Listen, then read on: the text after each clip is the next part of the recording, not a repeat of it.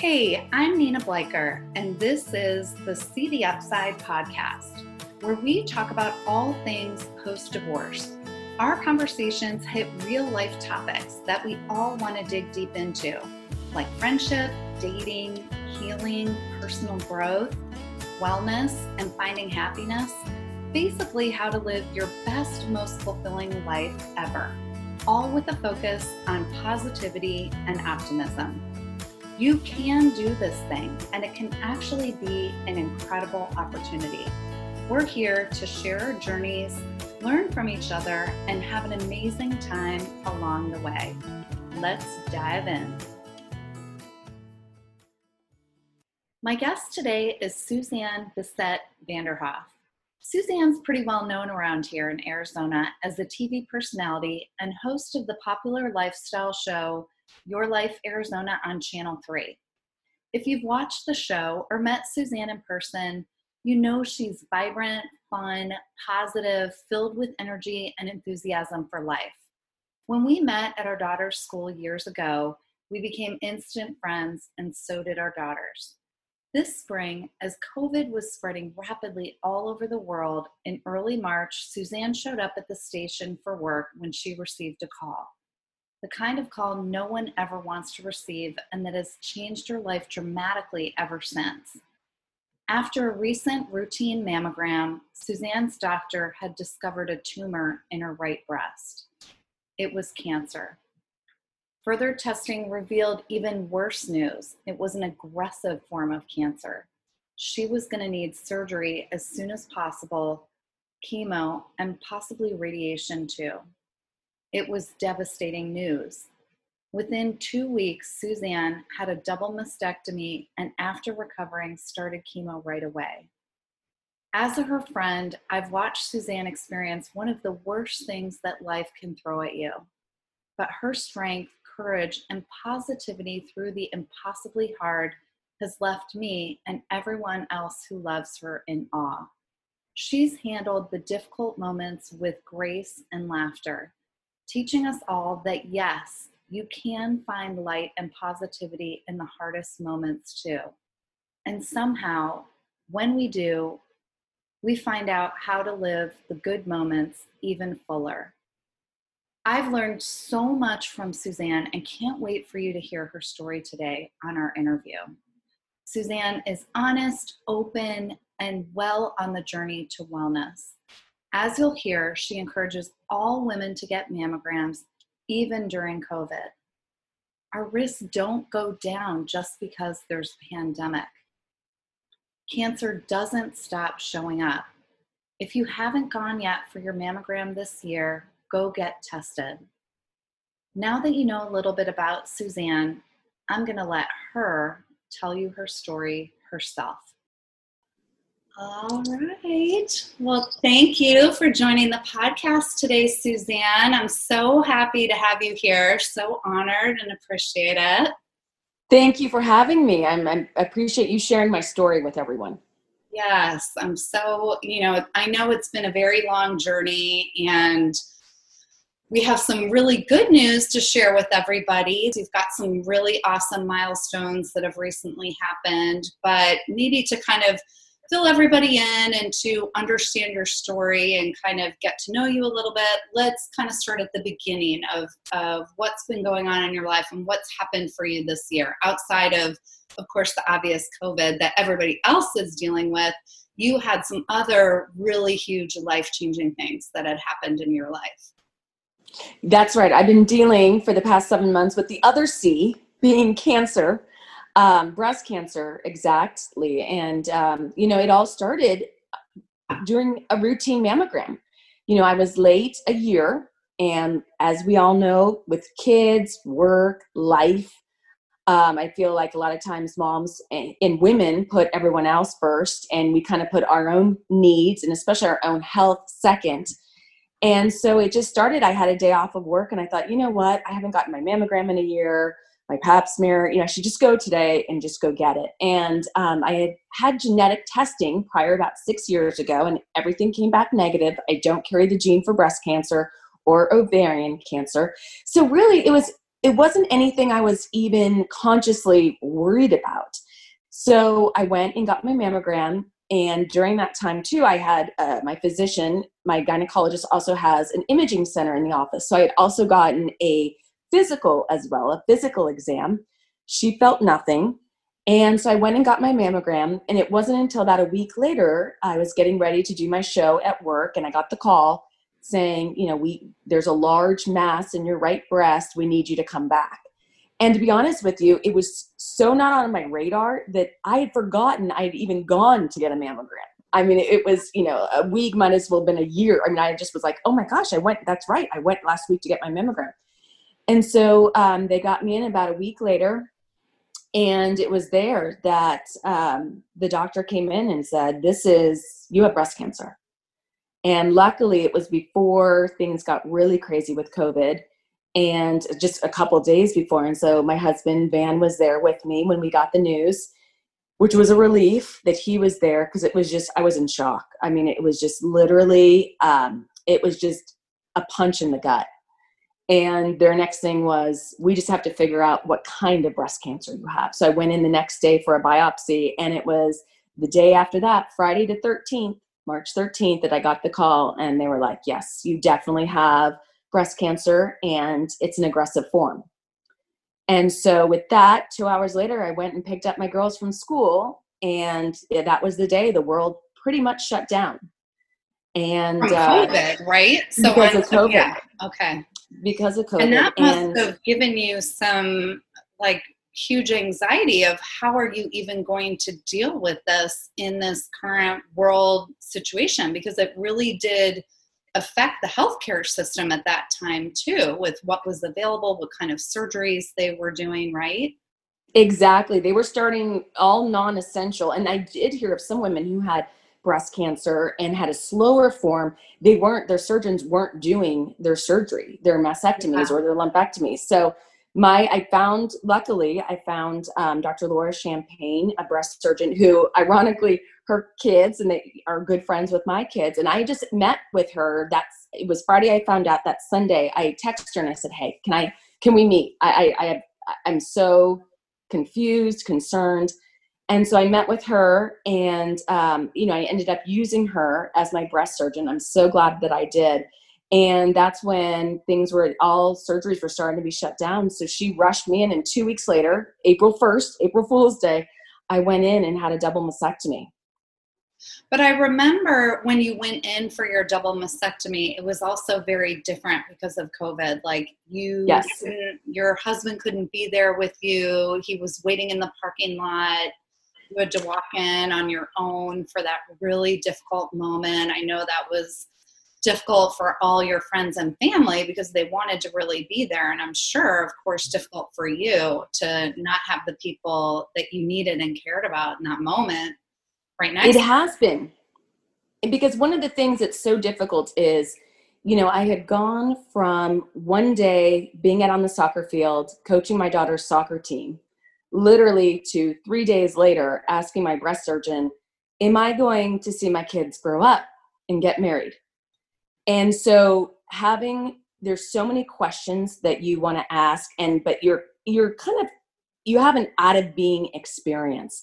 And so having someone with you, husband, friend, whomever, to also ask questions, take notes, um, get that information, because you are still in shock. And that was so hard because all this whole journey I've had to navigate on my own.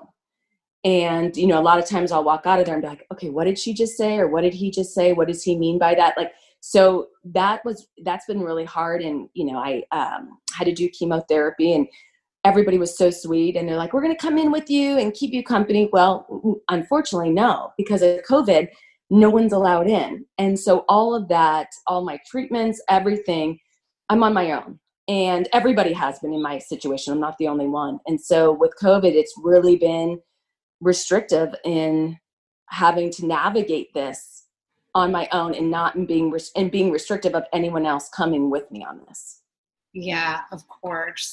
I can't imagine. I mean, it's difficult enough to go through it with people sitting by you, you know, in those mo- key moments, but to do it by yourself, I can imagine that you're just not able to really focus and be aware, because it's like you said, it's like an outer body experience mm-hmm. where that adrenaline rush goes in and just sort of like clouds everything that you're doing, because you're just processing the greater thought of like, what is happening to me? What's going to happen in my life? What's going to happen to my family? Like, you know, you're, you're flashing to all these other ideas, but you have tangible logistics that you do need to make decisions on, like when's your surgery going to be, who's going to, you know, are you going to do X Y Z, and when's your next appointment, you know, and what kind of um, terms do you need to research and stuff too. I mean, I think for me, if I were to get breast cancer today, other than you and a couple of other friends that I have that have gone through it,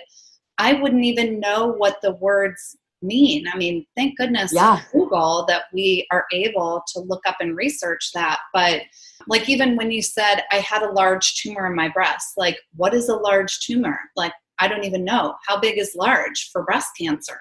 Yeah, mine, I ended up having in my right breast alone, uh, my left breast was clear, but the kind of cancer I have, it was, as my doctor said, it's not if it comes to your left breast, it's when. So I decided I just want this out. So I did a double mastectomy, but I had six tumors in my right breast. And one of them, the largest one, was three mil, three centimeters large. I mean, so it was, and even, and I do think I, you know, a lot of women, I think right now during this COVID time is like thinking, well, I feel fine. I did a breast exam, self breast exam. I don't feel anything. And while self breast exams are very important, you can't rely on that, because I had a physician give me a physical and check my breast and didn't even feel a three centimeter tumor. So you can't just rely on that. You really need the imaging of a mammogram to get that. And it's just so important. I know, um, you know, with the pandemic, a lot of people are scared of going into public places, but so many imaging centers are doing everything they can to keep you safe, and putting your health on hold is scarier than going in for an hour and getting a mammogram that is painless. Um, I just, I want people, you know, cancer doesn't quarantine. Breast cancer doesn't care about COVID. It is alive and well during this pandemic. And I just, I want women to know that you cannot put your health on hold. You need to make sure that, and chances are you're going to be fine. There's not going to be anything, but you just need to check the box, because if you get it and detect it earlier, your prognosis and your survival rates increase dramatically.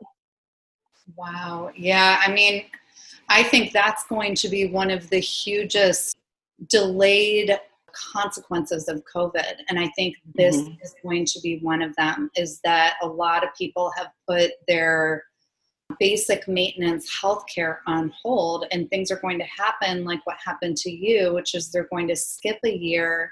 And it's going to put them in a totally different position, and not a good one, if they're, you know, if they're at risk or if they have something going on.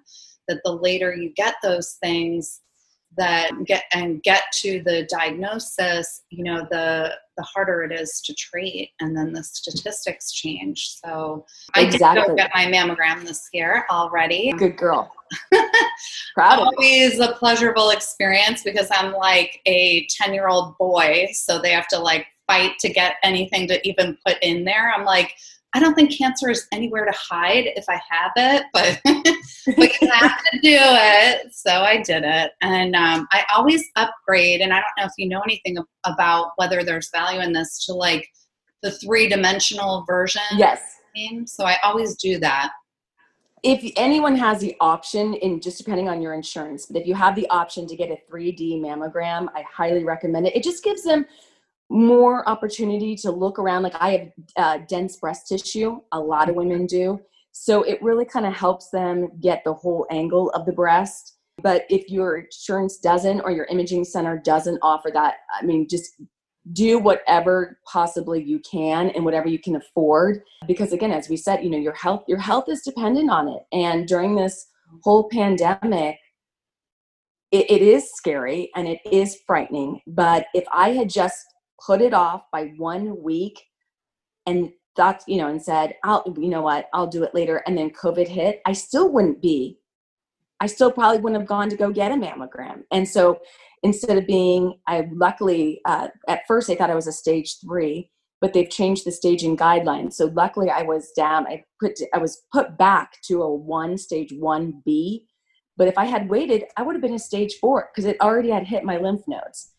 Um, they don't think that it has spread past my lymph nodes, but if I had waited, it would have been, and my prognosis would have been much different. So what do they do with your lymph nodes? Is that part of the chemo takes care of that, or, okay. Yes. Yeah, so they, during my double mastectomy, they uh, took lymph nodes out of my left side and my right arm, my right left side. My right side came, three out of the twelve had, um, you know, detected that there was cancer in them. So I went through six treatments of chemotherapy, and basically, you know, the chemo comes in, they gave me the strongest chemo that you can possibly have just because of my age and my health. And I told them, be aggressive. And so I had six treatments, and then I went through twenty-eight consecutive radiation treatments. And my radiation, they treated on my right side, right above, right here, just kind of the base of my neck, all the way down past my breast. So they made sure to get the lymph nodes in that area as well. And they did major radiation uh, to that area. And twenty-eight days, you know, they said we were aggressive, and hopefully I pray that, you know, any of the chemo, or I'm sorry, any of the cancer cells are gone. They can never a hundred percent guarantee you that. But, um, the kind of cancer I have, it is very, the new drugs that they have, um, it is very receptive to that. These drugs go in, seek it out, and kill it. So I just pray that, you know, those cells are now gone. So you are, you have completed um, your surgery, your chemo, and your radiation. So your aggressive short-term treatment has finished, but what does it look like for the coming year or so? Like, what happens now? So because of the kind of cancer I have, and I am lucky because it does, um, there's, sorry, there's so, I mean, it's, so aggressive, yes. And they have these drugs that go out and, like I was saying, it seeks these cancer cells, and they call it, kind of melts them away. So every three weeks, I have to go back to Ironwood Cancer Center, and I get what they call immunotherapy, where it's an I V of two different drugs. And basically, one of the drugs is, drugs is Herceptin. It goes in and it seeks these cancer cells. It destroys them. So every three weeks until May, I need to go and have this immunotherapy. And then hopefully in May, I'll get the all clear, and life as we know it will hopefully go back to normal. Yeah. Wow. Well, I'm hoping, of course, that that goes well, and you look amazing. I know it's been a really long, difficult journey. You and I have stayed in close contact through a lot of the chemo, and I know that was really, really, really hard. You just weren't feeling good, and you know, chemo's chemo's really, really hard. Would you say that that was the most difficult part of the physical side of the journey? Like, for me, the chemo, as they say it now, you know, it's not your grandmother's chemo. And luckily, the advances that they've made in medicine, and when it comes to chemo, they give you so many different drugs that help you battle the side effects. Mm-hmm. So that wasn't as bad. It was, for me, the double mastectomy went well, and I had reconstruction during the procedure of my double mastectomy, and I did not need expanders. That's also something that they're coming away from, is if you kind of qualify for it, then they won't put expanders in, which I, for me, I was so lucky that I didn't need expanders. But taking out the lymph nodes, uh, my range of motion, I think for me physically, it's been, I have a hard time still lifting up my arm. Like the thought of yoga before this, before I was diagnosed, I was doing hot yoga. I was kind of getting into yoga, as you know, and now there's just no way. I'm just so stiff, and it's painful. My right side underneath my armpit is completely numb. Um, so that I wasn't prepared for. I didn't know taking out the lymph nodes was going to affect me so much. I love to play tennis. I'm nervous about playing tennis. Um, and so physically, that's been the hardest part, is those lymph nodes, and just my range of motion has really decreased. And, you know, they're like, you need to do stretches. And I've been trying to, but it's just, um, it, that's been disheartening. I, I wasn't expecting that at all. So that's interesting. From a physical standpoint, I wouldn't have even thought of that. I would have thought you have surgery and then you recover and then you're okay. Yeah. Right? I mean, I did too. Yeah. It's, for me, that hasn't been the case since they took out more lymph nodes on my right side. My right is stiffer than my left. But, um, you know, for me, I'm grateful. Um, if that's what it, that's what it takes to get this out of my body, I'm like, okay, don't get too upset about it. It is what it is. And, you know, hopefully during time I'll limber up and I'll get it, you know, I'll be able to use it more. But that's been one of the things. Radiation, you know, your skin, it's like they say, it's like you have a really bad sunburn. So that's been painful just, but now that it's done, you know, your skin, and there's different treatments of um, lotions and oils that you can put on that helps relieve some of that pain. So that's slowly, you know, starting to go away. My skin is starting to heal. So I'm seeing some improvement on that end.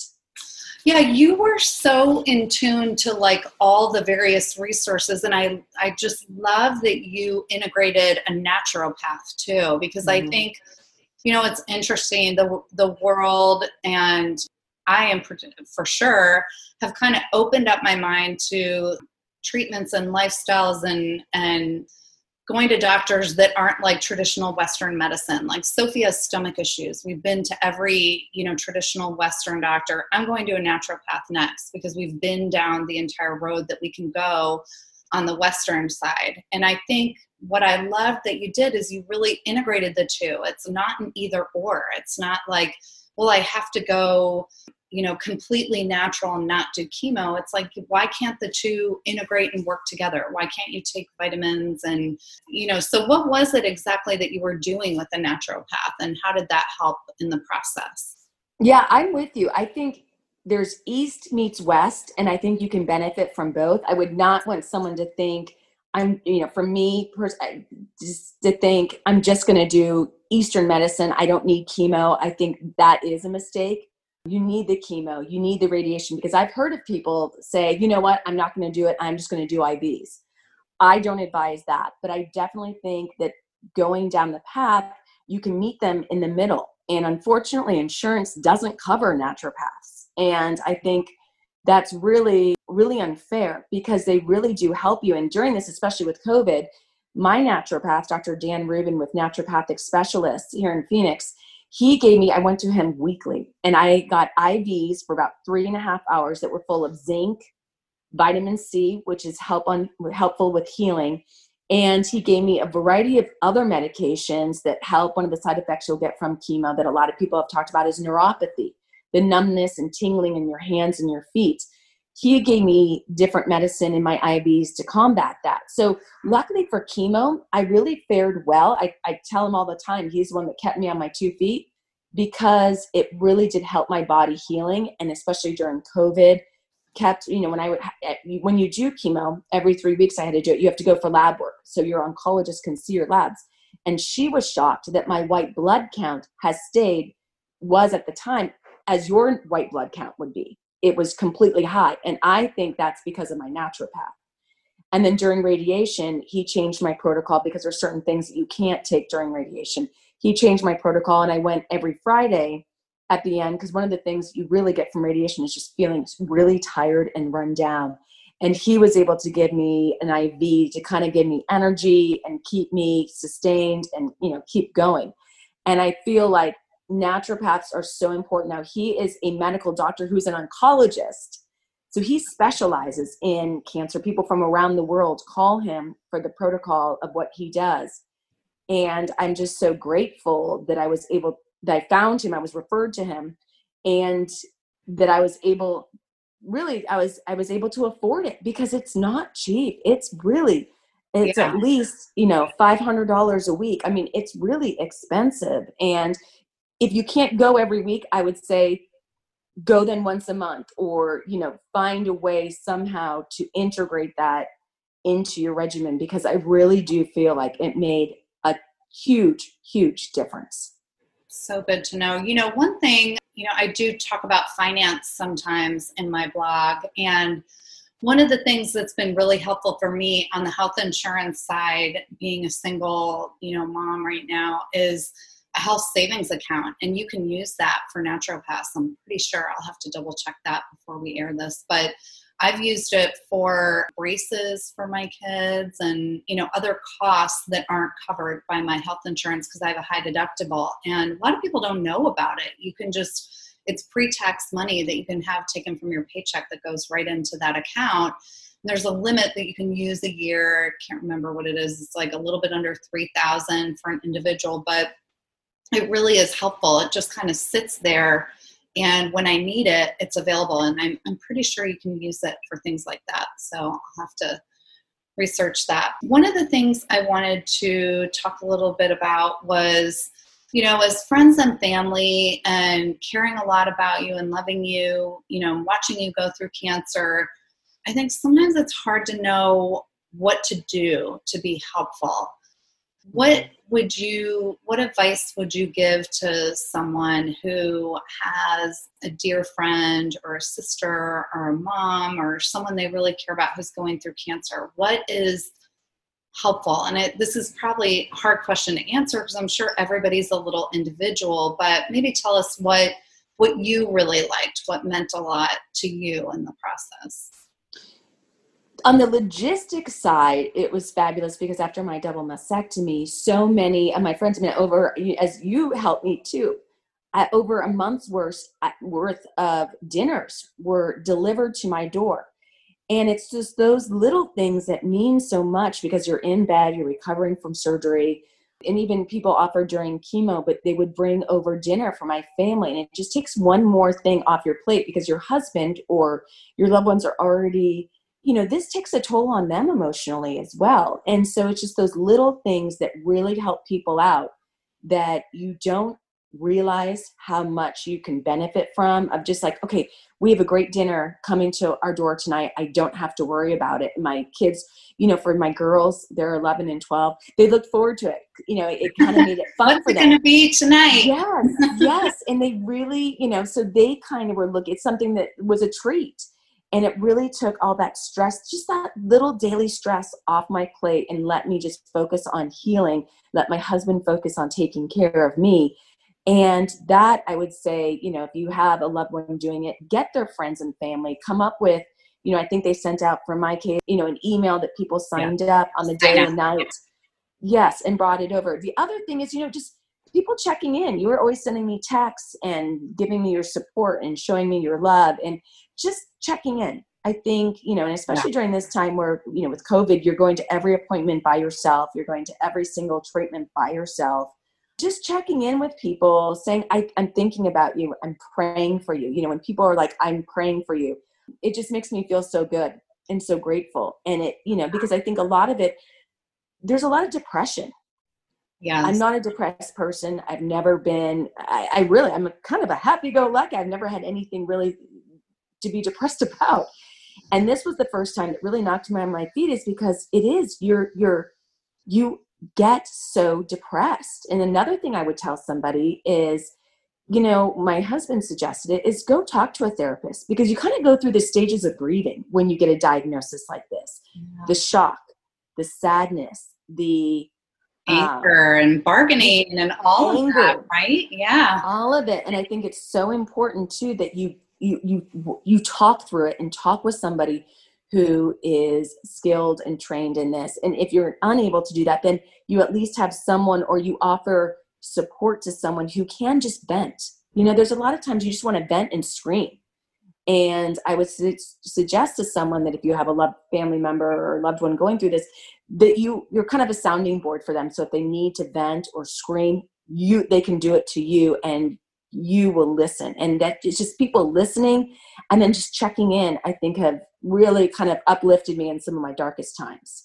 Yeah, I think it's uh, what I've learned too over time is to be able to listen as a friend without feeling the need to fix, and mm-hmm. sitting with that discomfort that I couldn't fix this for you, Suze. Like, all, you know, we've had conversations, and it, they, they were hard. They were heartbreaking. I mean, thinking that the worst. You know, there were moments when your mind goes there where it's like, what if, what if, you know, and yeah, it still goes there. You have to kind of sit in it and sit with it and let the feelings come and talk about them. But, you know, we, we don't, we don't know what the answers are, you know, and it's okay. I think as a friend or family member to, to just do that. And I agree. I, I think for the hard moments in my life, that just someone reaching out and saying, I'm thinking about you, goes such a long way, especially when it's a long road like you had, where it was, you know, we're what, eight, nine months in. I can't do math off the top of my head, but we're deep into this. It's been going on for a while. And I think what can happen in big trauma like this is there's a flurry of, of activity in the beginning, and then everybody goes back to their life, whether it's illness or a death or whatever. And then you're kind of like, oh gosh, I'm still here and I'm still hurting. And I think sometimes when, you know, the people who know you hopefully will continue that and check in. It doesn't need to be every day, but just still be there, you know, and, and not think that things are back to normal because that initial earthquake is over. I mean, there's still wreckage to clean up. There's still work to do, you know, and there's still hardship to, to manage. So I agree. I've been extremely blessed. I mean, it's in these times you really, um, you realize and appreciate the people that you surround yourself with. And I've been just so appreciative, because it's just, this tribe of mine has just been out. I mean, outstanding. It, it, there's no other way for me to explain it, and just so loving. And they've, you guys have kept me above your shoulders and held me up high. And that's been so healing. But there's another thing that I think I want to advise people, because you get this information, you get this diagnosis. The first thing we all want to do is, I call it Doctor Google. You want to go on Doctor Google. Yeah. And I think my husband and I made a pact to each other in the very beginning of this. We weren't going to do it, because there is so much misinformation out there. Mm. And the best way to get the right information, just ask your doctors. And that's why you want to make sure that you go with the doctor. Like, I had my doctor, my surgeon's text number, you know, cell phone number. And so I could text her day or night. My husband could text her with questions day or night. And just, when you start going online and you start trying to research things, that's when it can get really scary, and it kind of can spiral, and you don't know, even know if that information is true or if that's correct. So I would say, try and not do Doctor Google. Get your answers from the professionals, because that also will save you a lot of anxiety and a lot of just confusion as you navigate your path. Well, I think a huge part of healing faster and better is is ensuring that your mindset is positive too. I mean, it's not all that, but I think that can make a big difference. And I think you're right that maybe maybe it's best to put your blinders on a little bit so that you can focus and get in that headspace if that's what you need to do. And you have your trusted advisors for a reason. Your cancer, specifically yours, and your doctor's going to know best how to handle that. So I love that advice. I think that's important, because it's, it is true. I mean, you think about it, when we were growing up, if you wanted to learn something like that, you had to go to the library or go look in an encyclopedia. Yes. Like, it's not easy to get. Yes. We had no choice but to listen to a doctor, because it just wasn't available. But now there's so much information that's available. Um, kind of too much information in a way, yeah. You know, I mean, it's just, well, it's you regular. Really got to narrow it. You said, I mean, that's the problem, is it's not regulated. And this was your personal cancer experience, and it's going to be different from what someone else went through, and your outcome is going to be different, and it's, it's uniquely you.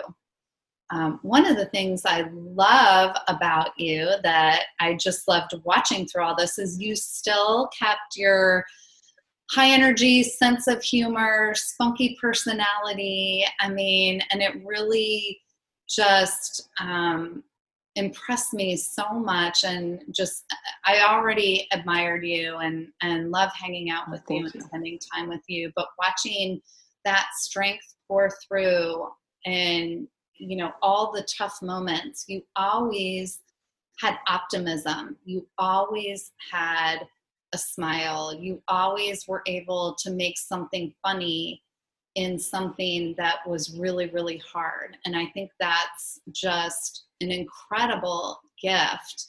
And not everybody has the ability to do that. And I think sometimes you don't even know that you're capable of doing that until you're in a position where you have to.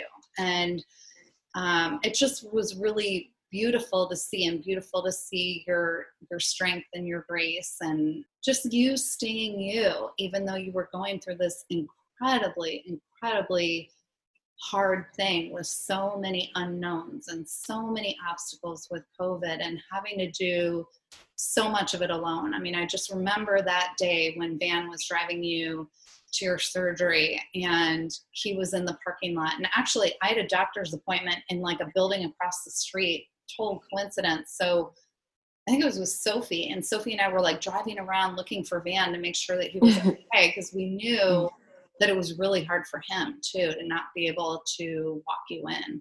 But you did all of that, you know, you did it. And I think kind of like you, you got to see the upside, you know, you got to see the upside, and you, it, you let this take you down emotionally, and you're going to have your moments. Trust me, you'll have your moments yeah. battling this. But if you let this take you down, then it's one, even though it's out of your body, it's still one. And I, I refuse to totally change who I am because of my diagnosis. Yeah. This is, you know, I, I'm, I vowed to myself, and you know, also you have, once you, you know, as, as you know, with the mom, you have to be strong for your kids. You don't have a choice. There's yeah. no choice. And I think a lot of women might say, gosh, I don't think I'm going to be strong enough to handle it. You are strong enough. You find that in the inner of your soul, you are strong enough. Everybody is. And you just got to go with that mindset of, you know what, there's going to be some really horrible moments and some really dark moments.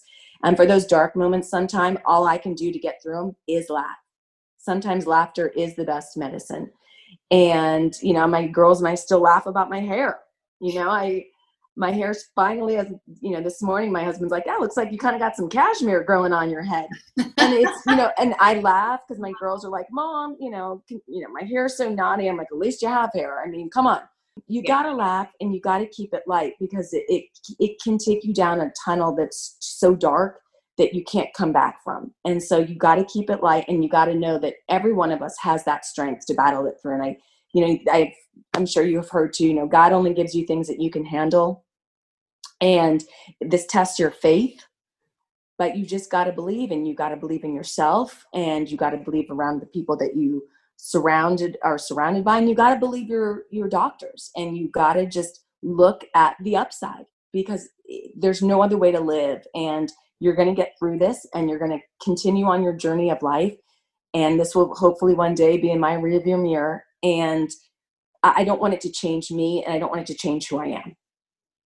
Well, and I think that's with anything really difficult in life. I mean, I went through divorce. It's nothing like cancer, of course, but you know, I made the decision a while ago that I am not divorced. Like, I'm not divorced Nina. I'm Nina. You know, I mm-hmm. went through a divorce, and I experienced it, and I survived it, and I went through a lot of hard things.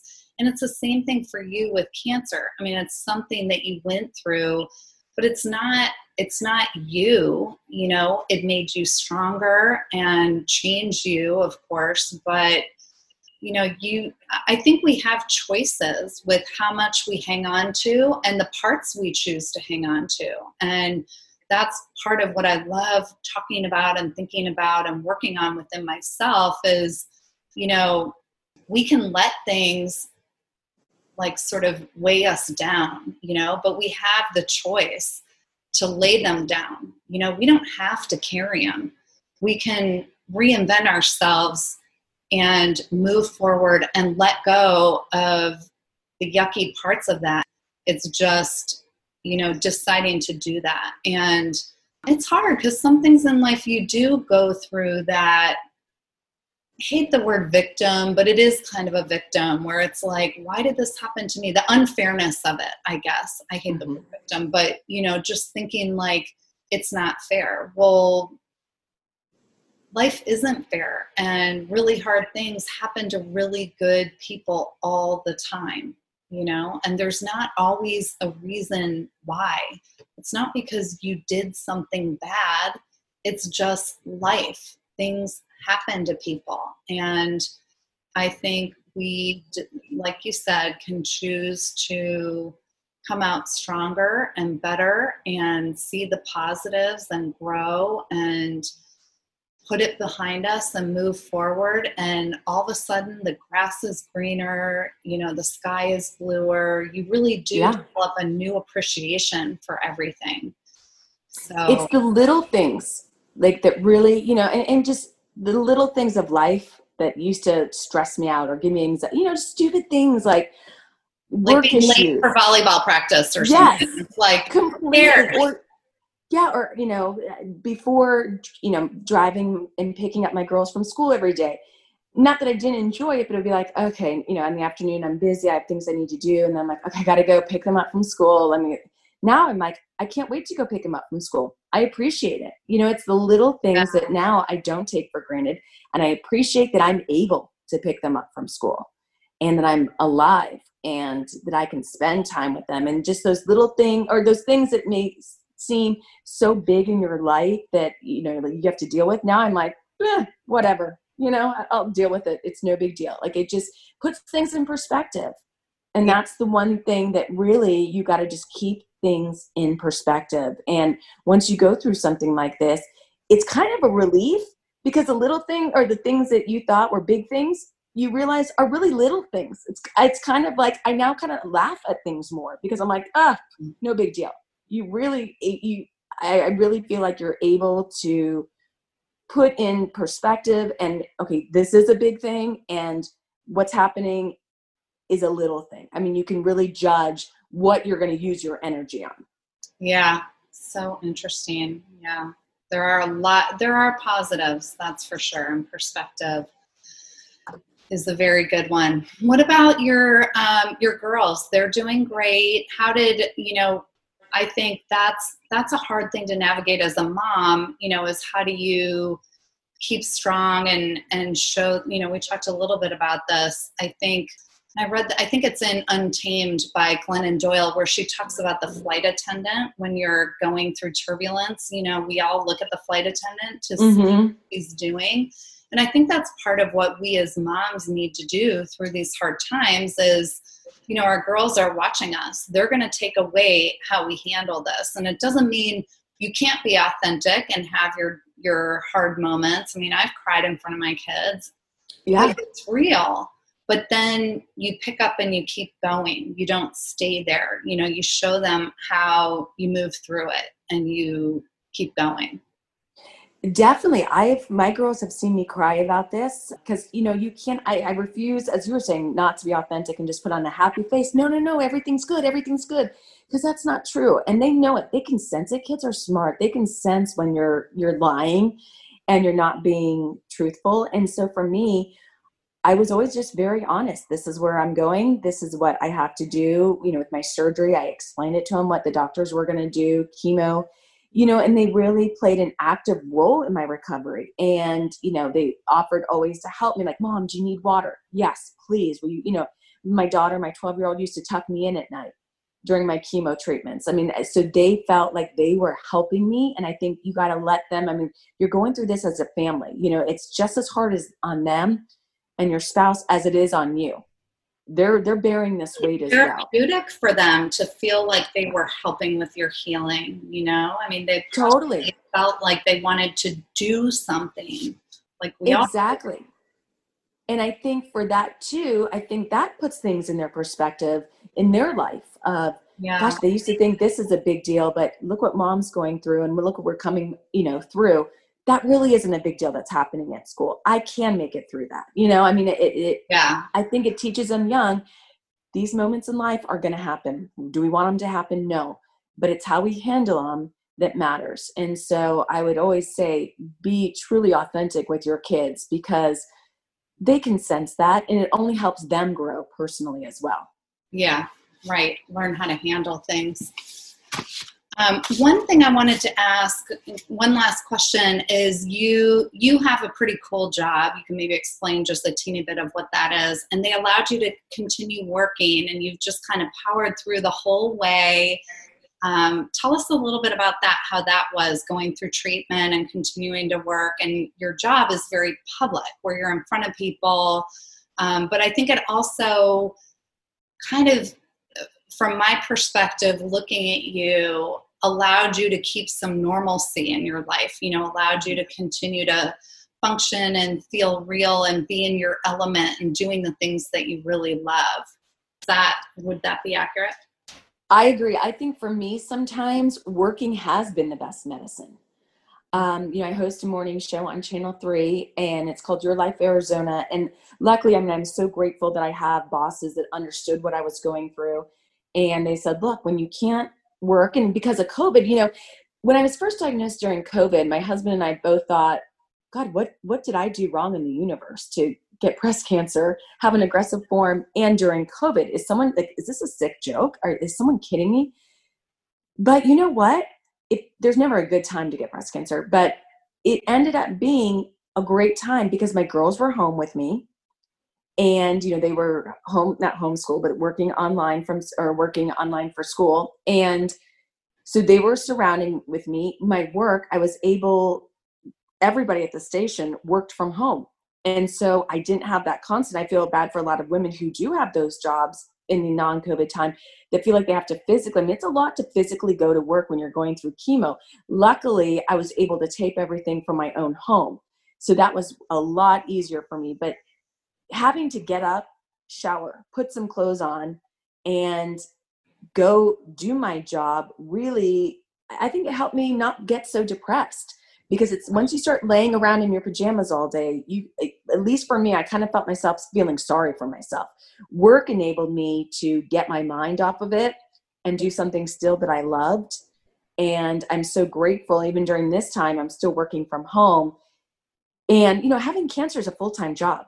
I mean, between naturopaths and oncologists and radiation and your treatments and everything else and your follow-up and your labs. I mean, I was const- every day I was at a different appointment.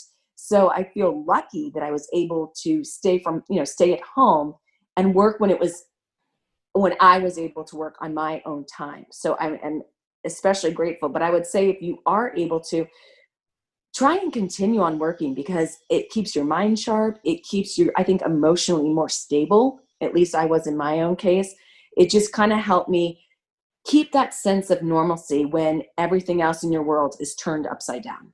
Well, and I would think that in even the simplicity of the interaction with people and the getting up and showering and getting ready. Like, to me, when I'm sick for multiple days at a time, which I, as you know, was not that long ago, like on day three, I was like, I got to get out of my pajamas. Like I yeah. can't. And of course I didn't have cancer, but you know, it was very quickly you start going down that rabbit hole of like, oh, yes, you know, like, I mean, it's doesn't take much to, to do, to get to that place. So I love that. I love that you continued working, and you're so good at what you do. And I know your station appreciates you so much. And it was, I think it's great that you got to continue doing that, and you're still doing it. It's awesome. And I would also advise people is it's the last thing you want to do, but try and keep exercising. Mm. You know, I haven't been able to do yoga because of my range of motion, but I got a treadmill. I get on the treadmill. I got a Peloton bike. Do something, go for a walk, ride your bike around the neighborhood. Like, even though you don't want to, I think trying to exercise keeps your mind, you know, it keeps your body in shape, and it kind of gets the blood circulating. And I think it helps your body start healing. Don't overdo it, but don't all of a sudden say, you know, I've been given this diagnosis. I'm going to through treatment. I'm going to lay in bed all day. Get up, go for yeah. a walk, do what you love doing prior, because I think that's just, it's good for your mind. It's great for your body. And anything you can do just to keep that sense of normalcy, I think down the road, it emotionally plays a lot better for you. Yeah, because you feel kind of like you're in the twilight zone, right? Like your world is totally different, and all these doctor's appointments, and yeah, it's just upside down completely. It is. I mean, as I was saying, one day I literally was on the soccer field coaching my daughter's soccer team to three days later talking to my surgeon about my survival rate in the next five years. I mean, you're like, all of a sudden, like when you they start talking about survival rate, you're like, whoa, whoa, whoa, whoa, whoa, whoa, whoa. Like, where am I? Like, what is happening to me that you're talking about my prognosis and my survival rate for the next five years? Like, it, it, it's it's scary. It leaves you breathless. I mean, it really does. And so you just got to do everything you can to stay your course, stay on your path, and do the little things that you used to do that made you happy and that brought you joy. Yeah. Yeah, I think meditating and praying can be good for a lot of people too. Just having that time for reflection and focus and release. And you can get that from yoga, of course, too. But exactly.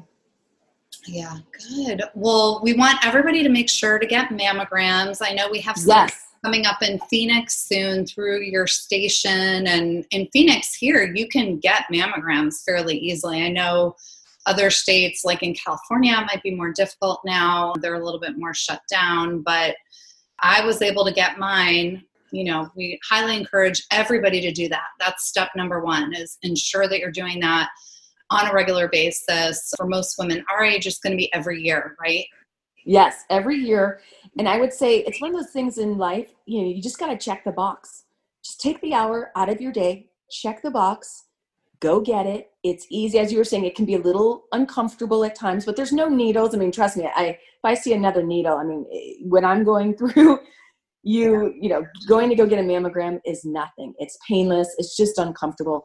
Get your mammogram, ask your girlfriends. You know, I've been so happy. So many women have come up to me, and uh, my girlfriends like you, hey, I went and got my mammogram. I was putting it off, but I went and got it. And that's all I want. Early detection is everything. And yeah, you know, one in eight women are going to be diagnosed in their lifetime with breast cancer. I mean, it, just because there's a pandemic, cancer does not quarantine. So just check the box. It's those little things you got to do, but please take it seriously. Ask your mom, your sister, your girlfriends, hey, have you gotten your mammogram yet?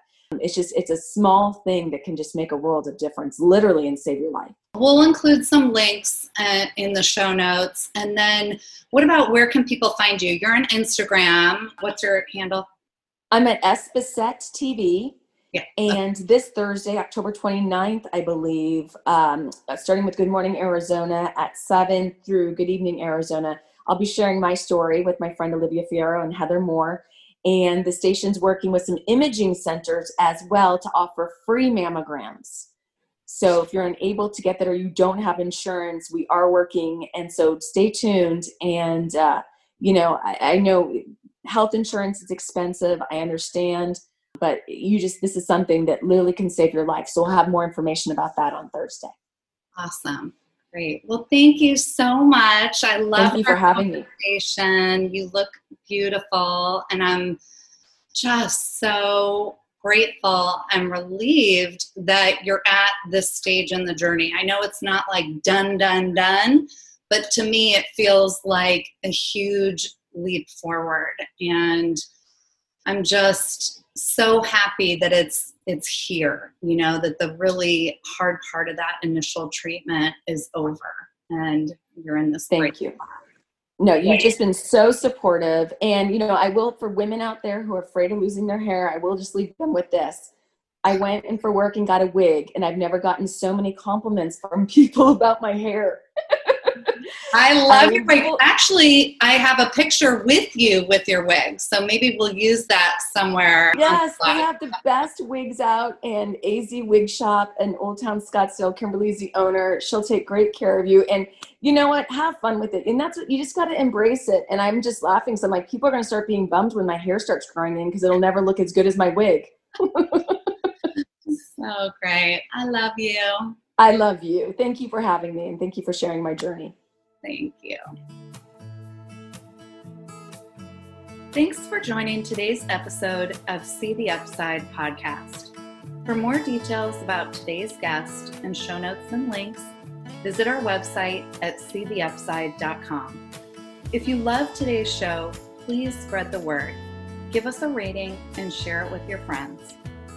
We're in this thing together, and as our community grows, the positivity and compassion for each other grows too. We can do this thing, and it's so much more fun doing it together. Can't wait till next time.